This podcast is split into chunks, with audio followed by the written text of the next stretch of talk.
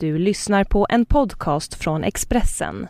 Fler poddar hittar du på expressen.se podcast och på iTunes.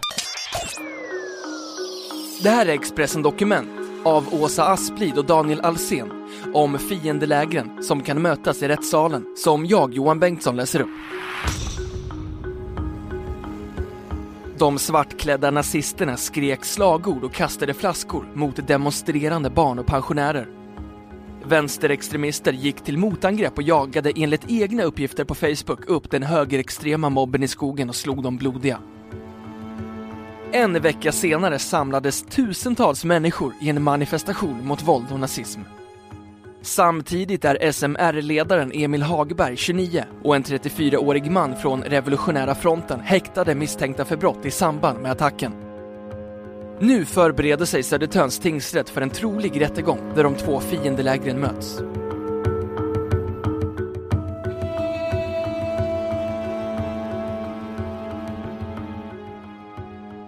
Taktfasta trummor dånade dovt, skyltar med röda hjärtan höjde sig över folkhavet och en kvinna delade ut olikfärgade ballonger till alla barn. Det är en vecka sedan nära 16 000 människor slöt upp i Stockholmsförorten Kärrtorp för att manifestera mot våld, främlingsfientlighet och nazism. Men minnet av det som orsakade det enorma gensvaret är fortfarande färskt hos de som var på plats i Kärrtorp en vecka tidigare. Helena Anderberg, 59, bor en dryg kilometer från Kärrtorps centrum.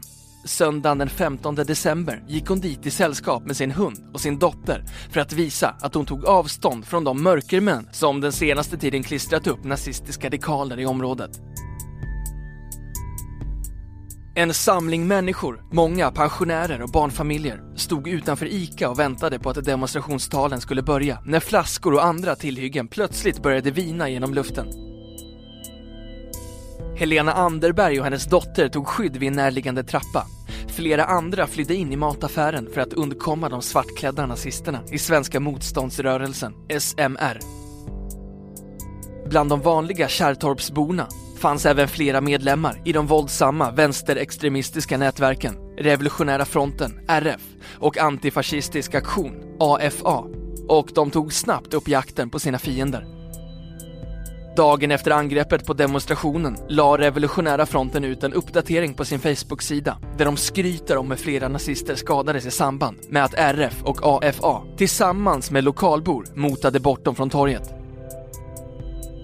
Ytterligare en dag senare ändrade RF sin profilbild på Facebook till ett foto på tre sönderslagna och blodiga SMR-anhängare. Vi talar det enda språk som nazisterna förstår, står det skrivet över bilden. Enligt en rapport om våldsam politisk extremism som publicerades av Säkerhetspolisen i samarbete med Brottsförebyggande rådet, BRÅ, för fyra år sedan konstaterades att vänsterextremistiskt våld utgör ett lika stort hot som det från högerextremistiska grupper. I dagsläget sitter fyra personer häktade misstänkta för olika brott i samband med det som hände i Kärrtorp den 15 december. SMR-ledaren Emil Hagberg och ytterligare två medlemmar i SMR är på sannolika skäl misstänkta för våldsamt upplopp. Efter förhandlingen hälsade Emil Hagberg med en uppsträckt arm på flera bekanta som samlats i tingsrätten. Den fjärde häktade personen är en 34-årig veteran i det våldsamma vänsterextrema nätverket Revolutionära fronten. Han är misstänkt för försök till dråp efter att en av nazisterna blivit knivskuren i samband med attacken i Kärrtorp. När han häktades vid Södertörns tingsrätt förra söndagen var ett 30-tal RF-anhängare samlade utanför för att visa sitt stöd. De uppträdde hotfullt och fyllde hela det utrymme i rättssalen som är avsett för allmänheten för att ingen utomstående skulle kunna se den 34-åriga mannen i samband med häktningen. Jouråklagare Charlotta Tanner berättar om tumultet. Det var en del liv där och det var många av hans sympatisörer där, det kan man väl säga. 34-åringen har en lång brottskarriär bakom sig. Han förekommer under åtta avsnitt i brottsregistret och har vid upprepade tillfällen dömts för olika våldsbrott. Mannen gick ut grundskolan med medelmåttiga betyg. På gymnasiet läste han estetiskt program där han bland annat tog en kurs i det mångkulturella samhället. Samma år som han tog sin gymnasieexamen deltog han vid ockupationen av det så kallade Västmanska huset i Linköping, där han attackerade polisen med molotovcocktails, stenar och slangbella. Han dömdes senare till sex månaders fängelse för bland annat försök till grov misshandel och våldsamt upplopp. Två år senare dömdes han till fängelse i ett år och fyra månader för sin delaktighet i Göteborgskravallerna. Efter kravallerna under EU-toppmötet i Göteborg 2001 har han blivit en veteran i Revolutionära fronten som bildades året efter. Att personer i den autonoma miljön hänger med så länge är ovanligt enligt journalisten och författaren Magnus Sandelin. Han är långt mycket äldre än de flesta andra i den miljön. Det är inte vanligt, säger han. Så sent som 2011 dömdes den idag 34-åriga vänsterextremisten för att ha misshandlat och hotat en 14-årig pojke på en McDonalds-restaurang i Liljeholmen i södra Stockholm.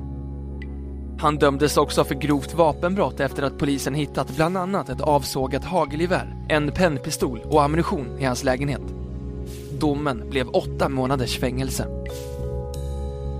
Nu är han misstänkt för ett ännu allvarligare brott, men nekar till anklagelserna. Han medger att han utövat det våld som har påståtts, men menar att det har skett i en nödvärnssituation. Han har avvärjt ett pågående brottsligt angrepp mot både honom och övriga demonstranter, säger hans advokat Björn Törnell. Även Emil Hagberg nekar till de misstankar han är anklagad för. Han har inte så mycket kommentarer, utan han förnekar brott. Det är väl det enda han vill framföra, säger hans försvarare, Thomas Weilander. Åtal mot de två politiska antagonisterna ska i nuläget vara väckt senast i slutet av kommande vecka. Det innebär att striden mellan de två fiendelägren kommer att fortsätta i rättssalen och Södertörns tingsrätt förbereder sig på konfrontationer. Vi tar ett steg i taget och följer de underrättelser som är. Vi kommer naturligtvis när det blir dags att höra både åklagarens och polisens syn på det hela. Och bedömer vi att det är säkerhetsmässiga bekymmer så har vi en egen säkerhetssal, säger Petra Lund, lagman vid Södertörns tingsrätt. Rådmannen Claudia Vadazzi är enhetschef på den avdelning där rättegången kommer att hållas. Hon har redan börjat diskutera med åklagaren om det finns möjligheter att dela upp rättegången. Jag har pratat med åklagaren om vad hon tror. Om det går att dela upp rättegången så är det klart att vi väckt frågan. Vi kommer också i den mån vi behöver ta kontakt med polisen för att veta vilka åtgärder vi behöver vidta, säger hon. Revolutionära fronten är en organisation på vänsterkanten som grundades i kölvattnet efter kravallerna i Göteborg 2001. Den har enligt egen utsago som mål att aktivt konfrontera fascister och har vid flera tillfällen använt våldsamma metoder. Svenska motståndsrörelsen förespråkar våldsanvändning för att nå sitt mål, att skapa en nordisk nationalsocialistisk republik. Den bildades 1997 och är idag en av de centrala aktörerna inom vit maktmiljön. Anders Bergman, författare och expert på extremiströrelser, menar att de två motståndsgrupperna har i grova drag 200 aktiva medlemmar var. Trots det relativt låga antalet anhängare anser han att samhället måste ta deras hot på betydligt större allvar än vad som görs idag. Särskilt eftersom båda lägren nu trappar upp sitt våld. Enligt honom står de nazistiska grupperingarna fortfarande för det grövsta våldet. Flera av deras anhängare är dömda för mord och dråp och de har ofta tillgång till mer avancerade vapen än vänsterextremisterna. Å andra sidan liknar han delar av den autonoma rörelsen vid en sekt som lämnat samhället bakom sig och han befarar att de, likt andra europeiska extrema vänsterrörelser som Röda brigaderna i Italien och Röda arméfraktionen i Tyskland, är i full färd med att avhumanisera sina motståndare och ställa sig utanför samhället. Revolutionära fronten är en sekt där de utesluter alla som inte accepterar våld. Deras enda mål är att ge sig på nazister. Nästa steg blir att attackera näringslivet och sen rättsväsendet, precis som de gjort i Europa, säger Anders Bergman. I Kärrtorp har vardagen nu återkommit till torget. Det syns inga spår av vare sig den våldsamma attacken eller den enorma manifestationen som skedde på samma ställe en vecka senare. Samtidigt fortsätter tusentals svenskar över hela landet att ta avstånd från våld, främlingsfientlighet och nazism och i helgen genomfördes demonstrationer i bland annat Kalmar och Örnsköldsvik. Det är viktigt att folk reagerar och att det är människor från alla bakgrunder och åldrar som går samman. Det är egentligen främst då som man kan skapa någon förändring. Och det är nödvändigt att man gör det, säger Kärrtorpsbon Helena Anderberg.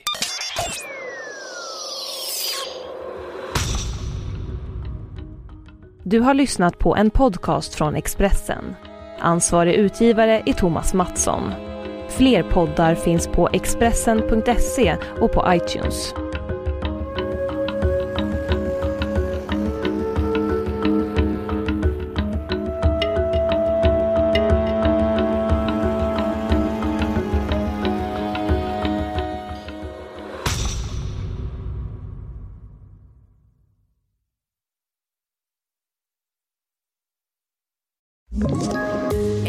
Ett poddtips från Podplay. I fallen jag aldrig glömmer djupdyker Hasse Aro i arbetet bakom några av Sveriges mest uppseendeväckande brottsutredningar. Går vi in med hemlig telefonavlyssning och, och då upplever vi att vi får en total förändring av hans beteende. Vad är det som händer nu? Vem är det som läcker? Och så säger han att jag är kriminell, jag har varit kriminell i hela mitt liv men att mörda ett barn, där går min gräns. Nya säsongen av Fallen jag aldrig glömmer på Podplay.